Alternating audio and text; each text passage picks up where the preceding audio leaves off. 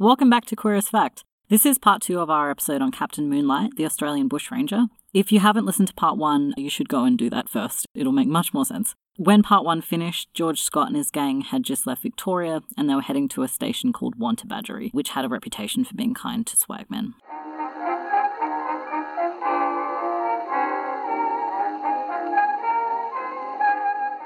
So they arrive on Thursday, the 13th of November. The previous owner would always give travellers work if he had it and at least something to eat, but he passed away and the station was now being managed by a man named William Baines, who left them waiting at the gate for two and a half hours before he went to see them, and then told them to bugger off basically and refuse them work. So they sleep in the hills that night, and the next day they return and ask, If there's no work, can we just sleep in an outbuilding? And he goes, No, leave. So they go away and they sleep in the hills again. Scott would later say of the decisions they made the next day that misery and hunger produced despair, and in one wild hour we proved how much the wretched dare. Wantabadgery was the place where the voice of hunger drowned the voice of reason, and we became criminals. So, in the afternoon of the 15th, they went back and held the station up at gunpoint, taking all of the station's guns and eating their fill of its food. The station was a busy, sort of central hub for the area, and so people kept arriving at the homestead and they kept having to take them hostage as well. That seems so awkward. Probably it would have been, yeah. The next day, Scott went out in a buggy to collect more people from surrounding homes and hotels, though, and they ended up having over 40 prisoners. I just feel very satisfied that they've had enough to eat now. Mm, Yeah, me too, and I bet they did as well. Yes. yeah. But it's telling that they didn't rob them or anything of jewelry. They just were like, give us food. And then they held a bunch of captives because they had to, because they had nowhere else to put them. Yeah, But um, didn't he go out in a buggy and get some more? he got more. Got a bit carried away. Yeah, he was a very impulsive man who made some bad decisions in life and in this day. Hmm. They were generally courteous to the prisoners, although in a fit of rage, George Scott did shoot a horse. Wait, what is there more documentation on this? So someone comes up with the horse and he decides he's going to steal it, but it's skittish and it's, I think, just annoying him essentially. So he gets mad and shoots it. Hmm. He would later claim that he was worried that if the horse remained skittish, then the other horses would stampede and it would be a problem. That is a legitimate concern. Yeah, but also he does this quite often where he'll take like a bad decision or an immoral decision and try to contextualize it to make himself look better. And that's like a really common thing that you see people in general do, mm. but also like criminals do, where they're like, oh, I, I couldn't help it, I had to do this because of reasons. I'm not saying it's either way, but you could definitely read his character multiple ways. Mm-hmm. Baines, the manager of the station, who had been very dismissive of them, was constantly trying to provoke Scott, and violence would threaten, and then it would calm down. Ultimately, he didn't do anything, but he had threatened to like hang him at one point. And part of what provoked him was that Baines called James Nesbitt a poof. Hmm. So, I'm offended. yeah, I mean, so was George Scott. So ultimately, they just stayed too long at the scene of the crime, and the police became aware, and four constables were sent to see what was happening. Shots were fired on either side, and each claimed that the other party had started the gunfire. But they successfully run the police off, and the next morning, Scott and his men leave. They stuck around all night? Yeah. Oh, it happened at like 3 a.m. Oh. They ride off on stolen horses, but half of them are just city boys who've never ridden a horse before. Oh, no. Oh no. Um, and they're really struggling to stay on it. And Scott, in his later writings, notes that he could see the hostages behind them trying not to laugh. but nevertheless, they do ride off. And later that day, they stop at a farmhouse nearby and ask for some milk. I think ask means they pointed a gun at the people who lived there and said, We would like some milk. And they drank their milk. And then they went to leave, and they just timed this incredibly badly because the police were passing by. So they say, Oh, yeah, you need to surrender now, we're arresting you. And Scott says, no. So a gunfight begins. So there's six members to the gang, if you remember. Mm-hmm. Gus Warneck, who's the 15 year old that he met in the city and bought some coffee and buns for, gets caught outside and he gets shot in the wrist and the torso. He calls out to George Scott and like, Captain George, Captain George, trying to get him to come for him. And then just in general to anyone who's present yells out, lift me up, I'm only 15. But There was a gunfight going on and he was ignored. Rogan went and hid under a bed in the house for the whole affair and he wasn't found until the next day. That's Um, some commitment to hiding under the bed there. Yeah, given the circumstance, you would. Maybe he fell asleep. Probably he did at some point. He's there for the afternoon and the whole night. Yeah. Yeah. So that leaves four of them Bennett, Johns, Nesbitt, and Scott. And they end up in a kitchen that's detached from the rest of the house, just trying to wield off the fire of the police who are shooting on the kitchen. Bennett gets shot in the arm and is out of the fight. And then Nesbitt turns to George Scott and says, We should surrender. We're going to kill people. We're going to be killed. This needs to end. George Scott agrees not to kill anyone, but he won't surrender. And they stay in the kitchen. So it's being fired on. George Scott runs out and shoots and runs back in and runs back out and shoots and does that repeatedly. One time he shoots a horse. This is a theme. Yeah. he runs back in and tells James Nesbitt, It was only a horse, don't worry, I haven't killed anyone. And does this again and again, going out there. He claimed that he was shooting to miss and just trying to get them to leave, which is essentially what they'd done the night before. And then one of the officers, Edward Bowen, is shot. Scott later claimed that he knew who had fired the bullet, but he wouldn't name him. But in any case, whoever it was, someone fired, and the bullet hits Bowen in the neck, and he dies six days later. That was slow. Yeah. Okay. One of the policemen is in the house proper, looking through the back windows that have a sight on the kitchen, and he pulls aside the curtain and is looking right at James Nesbitt. Gorman claims that Nesbitt fired a shot at him. Scott claims that Nesbitt wasn't even holding a weapon and that he had raised his right hand. Whichever way it happened, Gorman fired a shot and it shot James Nesbitt through the head. So Scott immediately stops firing, he screams, and he runs to James Nesbitt's side. He gathers him up in his arms and he holds him close and holds his hand as he lies dying, sobbing. And then he thinks that James Nesbitt is dead and he can hear Gus Warneck, the 15 year old, outside, still crying out for him. So he puts Nesbitt down on the floor, picks up his gun, and goes to Gus Warneck outside. Warneck says to him, I've done my best, George, don't blame yourself. And he sits there holding him until the police come, restrain him, and take Scott and Warneck into the house. As he's walking toward the house of the police, he looks up and sees them beating Frank Johns, one with a foot on his neck. So they're all taken into the kitchen. Frank Johns holds onto Warneck as he dies. Scott realizes that James Nesbitt is still alive, and the police allow him to hold him until he dies. And he sits there holding his dead body for some time, sobbing uncontrollably and repeatedly kissing his face. They're kept in the kitchen that night.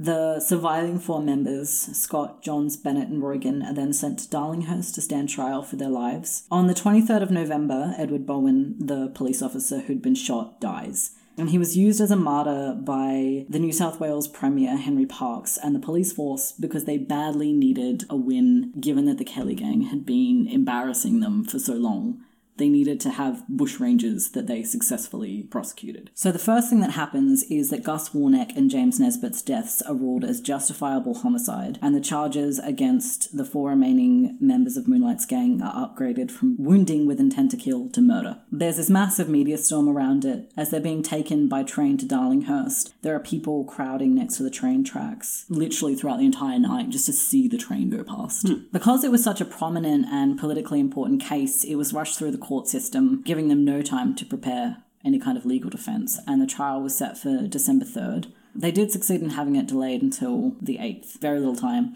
Scott's strategy is basically to take all of the blame on himself and try to move it off of his three surviving friends. They issued 1,300 tickets to the public for the trial. People were trying to force their way in, they were lying about being reporters, police were restraining people. The judge was a man named Justice William Windeyer, and his cousin was Walter Windeyer, who had been the owner of Wantabadgery Station before he passed away. hmm And he was also the former Attorney General to the New South Wales Premier, to Henry Parkes, who was so politically invested in this case. So there's this obvious conflict of interest here. Yeah. Yeah, that's just never addressed. The Attorney General begins by detailing the gunfight and saying that as all four men had fired shots, they were all guilty of Bowen's murder, regardless of who actually fired the bullet that shot him. That is not usually how murder works, but I will. Okay, sure. I don't know what the law on this would have been at that time, though. I don't know that we can comment on that. Hmm. But it's especially unfair, at least to Rogan, who hid under a bed the whole time. Hmm. Yes. Yeah. So Constable Rowe, one of the policemen who was present, said that Scott had shot Bowen and that he had seen that. and also that he could prove it because Bowen had been shot with a bullet from a Snider rifle, and Scott was the only one who was wielding such a weapon. However, the doctor Robert McKillop, who cared for Bowen after the event, said that the bullet had come from a Colt revolver. Flashbacks. Didn't we have one of those in the bank robbery in the We first did, place? we did, yeah. And this meshed with Scott's claim that Bowen had been shot with a Colt revolver by a person whom he wouldn't name. So two revolvers had been taken from the gang. One hadn't been fired, the other one had been fired twice, and people were confused about who had wielded it. So Sergeant Carroll said he thought that James Nesbitt had wielded it, but he admitted that he couldn't swear to it. Constable Barry said that he had taken a revolver that had fired two shots from Gus Warneck, and Constable Gorman said that he had taken one that had fired three shots from Bennett. So there's just no consistency. Yeah. We don't know. The prosecution finishes its case late in the evening, and Scott is told to begin his defense. He said that he had barely been fed, he was physically and mentally exhausted, and he could barely speak. Could they adjourn until tomorrow so he can review his notes and prepare himself? The Attorney General says that's reasonable, yeah, of course. The judge refuses. He said that the case will stay open until midnight tonight and then we'll adjourn. Oof. The witnesses he'd wanted to call had already left because it's the evening by now, and the judge refused to let Scott read their depositions. So we have this awkward moment where Scott can't proceed with his case and is being told, proceed with your case. And then the character witnesses for Johns and Bennett make themselves known and we hear their testimony. So that works out okay. The next day, Scott calls Sergeant Carroll to the stand and tries to quiz him about the guns, believing that the confusion between the rifle and the revolvers is now key. But the judge stops his questioning, saying it doesn't matter who fired it. If one of them had, they'd all killed Bowen and they would all be convicted. Seems unreasonable. Again, yeah, I don't know what the law was at the time, but from our perspective, this is hmm. not just. Yes. That's not a particularly controversial statement. History. History. So it wasn't really concluded beyond that at the time, but Paul Terry writes that it's reasonable to say that Bowen was shot by one of the four in the house. Scott knew who it was, and it would be hard for him to know who it was if they weren't in the house. And also, from where Bowen was shot, it made sense that he was facing his shooter. So Warneck was out of the house and out of the fight, so it wasn't him. Rogan was under a bed. Scott was holding a Snider rifle. So who in the house had the revolver? It's either Nesbitt, Johns, or Bennett. Some people have said that Nesbitt had it. Some people have said that Johns had it. But consistently, witnesses testified that Bennett was wielding a Colt revolver. So in all likelihood, I mean, Nesbitt was apparently super opposed to killing people. I mean, I don't know what he was doing in this gunfight then, if not shooting people, but I mean, we do have to remember that this is Scott's testimony and that Scott is in love with this man. He's potentially biased. But yeah, I think what is alleged to have happened is that Nesbitt was one of them who was firing, and then he stopped, and then Bowen was killed. And like he stopped because it's like, there's no point to this, we're gonna die. So it seems quite reasonable to assume it wasn't Nesbitt. Scott is then given the opportunity to speak, and he gives a rundown of his life, of how he views society has failed him thus far. He also said that he believed that Bowen had been killed accidentally by a civilian onlooker. He finished by defending the others, saying that they were young, he had taken them under his wing because they had been rejected by society, and finishes by saying, If the law has been so broken that it must be avenged by a human life, then let me be the victim and spare these youths. God created them for something better than the gallows. The next morning, Justice Windeyer sums the case up and he says that the bullet that had killed Bowen had obviously come from one of the gang members. In effect, this is instructing that they be found guilty. The jury deliberates for two and a half hours and finds all four men guilty, but recommended mercy on Rogan, Bennett, and Johns. Scott was asked if he had anything to say about why they shouldn't be given the death penalty, and he makes the following statement Your church bells toll on Sundays, and you all preach charity, but tell me, where does that charity exist? Do you not all disgrace the name of Jesus Christ? Show me the number of homeless children in your streets and the number of prisoners that pass from Darlinghurst and meet with no charity. You may give your sixpences and your names are put in the paper, but who goes and speaks one kindly word or tells them to look up with hope? I regret that I have broken the laws of the country, but I regret far more that poor Nesbitt lies in his grave than that brave Bowen lies in his. You have all brought me to the gallows and left me there, and I will die a man looking at God, fearless of my fate. In response, the judge sentences all of them to hang. Scott tries to speak in response to this, but the judge gets up and leaves, and they're taken back to Darlinghurst Jail. wow. So the judge just hates them from the outset, basically. Yeah, Yeah. absolutely. Yeah. Both like personally and politically, I think. Yes. Yeah. Which is very much, I think, the general public sentiment. You know, he's not at all a folk hero at this point. He's hated by society. And it's probably not super unusual legal situation for the time. It hmm. wasn't the cleanest and least corrupt of legal systems that have existed. Hmm. Back in the jail, they're guarded day and night, so they can't kill themselves before the government has a chance to do it. Or make a human pyramid. Yeah, you fool me once, Scott. Public opinion of the other three, by which I mean everyone who's not George Scott, hmm. begins to change as soon as they're sentenced. And on the 24th, Bennett and John's sentences are commuted to hard labour for life. So now the only two to be hanged, George Scott and Rogan, who he had under the bed. Yeah. Poor bastard. Hmm. Scott wrote thousands and thousands of words in his cell in these last few days, trying to influence how he would be viewed by the public after his death. Good job, Scott. Yeah, he signs the papers A.G. Scott alias Moonlight, and what's interesting about that is that he always spells it Moonlight L I G H T. Hmm. Always. Whereas the note that's left in the schoolhouse after the bank robbery is spelled L I T E, and that's generally how he's known. Huh. Terry suggests that maybe he's trying to differentiate himself from the man who signed the robbery letter. Maybe he was just not that man. Yeah, I think it's reasonable that, you know, he just said hmm. Moonlight. He didn't write it down to Simpson and hmm. Bruun. But also Simpson, who probably wrote it, was a schoolmaster who knows how to spell light, Yeah. I guess. Then he did come up with the worst robbery plan That's ever. true. but yeah, it's an interesting little footnote to history. Hmm. In these letters, he writes about his desire for mercy for his companions, his innocence of the Egerton robbery, and his love for James Nesbitt. Of the latter, he wrote, Nesbitt and I were united by every tie which could bind human friendship. We were one in hopes, one in heart and soul, and this unity lasted until he died in my arms. When he died in my arms, life lost its interest and death its sting. In many of his letters, Scott writes about his desire to be buried in the same grave as James Nesbitt. And in one of these, he ends this plea with a quotation Now call me hence by thy side to be. The world thou leavest has no place for me. Give me my home on thy noble heart. Well have we loved, let us both depart. These lines come from a poem by Felicia Hemans, who was writing it about the feelings of a woman for her dead lover. Mm. So there's this obvious direct romantic parallel there. George Scott also wrote to the New South Wales Inspector General asking for the return of a ring of Nesbitt's hair that he'd had, and he received it, and he was hanged and buried with it. He also wrote a letter to James Nesbitt's mother saying, As to my dearest Jim, I have felt that the love and friendship, true, pure, real friendship that blessed our union, demands that I should defend his name to the last.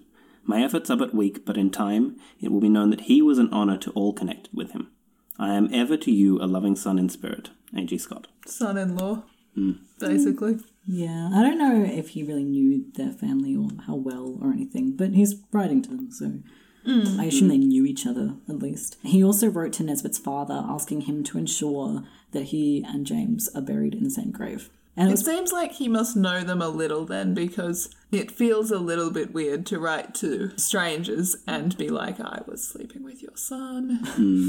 Yeah, I really have no idea. I can't say other way. The prison authorities promise him that they're going to pass these letters on to the people they're addressed to, and instead they send them to the Premier, Parkes, who puts them in a drawer.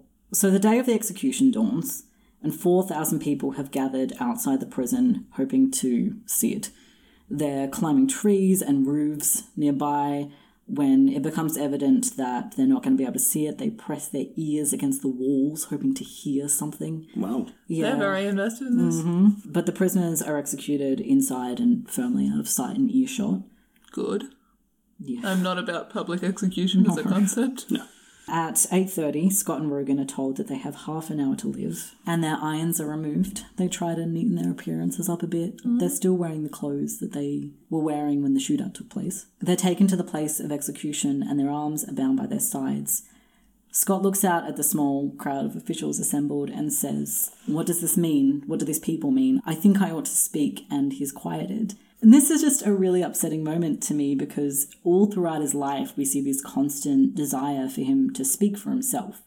You know, he defends his own trials. He went on the lecture tour. He wants to give his own context for his life. He wants to define his own legacy. And as his story goes on, he's denied the opportunity to do this more and more until it culminates in this final moment where he's about to die and he essentially asks for permission to give his last words and he's denied. A white hood is placed over his head, the levers pulled, and the men are hanged. So the government and the town of Gundagai, which is home to the cemetery in which James Nesbitt is buried, refused to bury Scott in the same grave with him, and is instead buried in Rookwood Cemetery in the paupers section. And that's the end of his story for some time until the 1980s, when a researcher named John Meredith finds the letters he wrote that were stuck in Henry Parkes's drawer and passes them on to the historian Stephen Williams. And Stephen Williams publishes them and also publishes one of two authoritative biographies on him. And then in 1993, Samantha Asimus and Christine Ferguson from Gundagai decide that they're going to have him exhumed and reburied with James Nesbitt. They navigate an enormous amount of red tape and are the first people to get a body exhumed who aren't relatives of the person or the state. They also paid the $6,000 of related costs out of their own pockets. Wow. They were very invested in this. They were, and good on them. In today's money, that's $6,000. When he was in prison in his final days, George Scott wrote about not only with who he wanted to be buried, but what he wanted the gravestone to look like and what he wanted it to read. A rough, unhewn rock would be most fit, one that skilled hands could have made into something better. It will be like those it marks, as kindness and charity would have shaped us to better ends. He wanted it to read, This stone covers the remains of two friends. He'd then written Nesbitt's name and his own, with the date of Nesbitt's death listed as the date that they were separated, and his own execution date recorded as when they were reunited by death. However, by this time, we didn't know the exact location of James Nesbitt's body, hmm. and so his body is reburied as close to him as we can make it. That's fair. Yep. And the tombstone reads, laid to final rest in his friends James Nesbitt and Augustus Wernick, who lie in unmarked graves close by. Close. How um, did Wernick come into this? So the women who buried him didn't view any of this as being a romantic relationship between two people. They viewed it as a close friendship, and therefore that seemed reasonable to them. I mean, he explicitly requested James Nesbitt, though, and didn't mention Wernick in his letter. So, Stephen Williams' biography of him, The Wantabadgery Bushrangers, had come out in 1991, and in that, Stephen Williams just sort of takes for granted that this is not only a romantic relationship, but also a sexual one, which isn't to suggest that that's like more legitimate or anything, but that's definitely the measure of legitimacy a lot of people place on possibly queer historical figures where if they have this really close friendship with someone, well, like this really close, probably romantic relationship with someone, they can say, oh, it's just it's just friendship. But Once it's sexual, they can't go, oh, they're just close friends. yeah, hmm. that like once it's sexual, it's legitimized. But yeah, Stephen Williams assumes that they did have sex because of the quote you heard earlier about how they were united by every tie that could bind two hmm. people. Ultimately, we can't know. Scott and Nesbitt never could have spoken openly hmm. about a sexual relationship if they'd had one, given the times. Unfortunately, this is going to be recurrent. Yeah. I did start reading about homosexuality at the time, about social norms, that explanation of, oh, well, they're just really close friends, and close friends express their relationship differently in those days, is Ah, that old chestnut. it's often a cop out, but also it is to an extent true. Like people did express friendship Yes. differently in those days. And there's this particular kind of like it's quite often called a romantic friendship in colonial Australia in rural areas between men, particularly men who are in situations where there's not a lot of women around, that do kind of occupy this ambiguous place where we can't argue that they're all queer in a blanket statement, but also it's not something that we can dismiss as not being a part of Australian queer history. And so I think that considering these things does factor into how we consider James Nesbitt and George Scott today, but I also think that that's something that fully deserves its own episode because mm. it's a big topic. So we're definitely going to do that, but not today.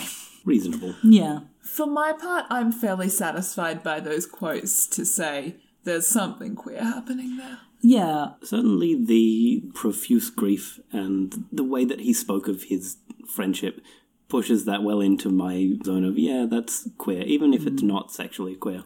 I think it kind of becomes a question of would it be considered queer today? Mm-hmm. And I don't think that really matters inherently for deciding that something is a part of queer history. Mhm. I'm not sure that that is a metric that we should use. We're still working on our definitions of queer. Exactly, yeah. It's certainly the case that there are things which maybe wouldn't be considered queer today but were queer at the time, mm-hmm. or vice versa, and I don't want to ignore them. Mm-hmm. And I think it's a thing where implicitly, quite often, the metric people are using, if not did they have sex, is if they were alive today, would they identify as gay? And I also think that that's fairly useless. Like, hmm. even if we could say definitively, George Scott, were he alive today, would not identify as gay or bisexual or anything like that, I don't think that that excludes him from being an important part of Australian queer history. Yes, I agree with you. I think that's fairly useless because you can really only define queer in its context. Hmm.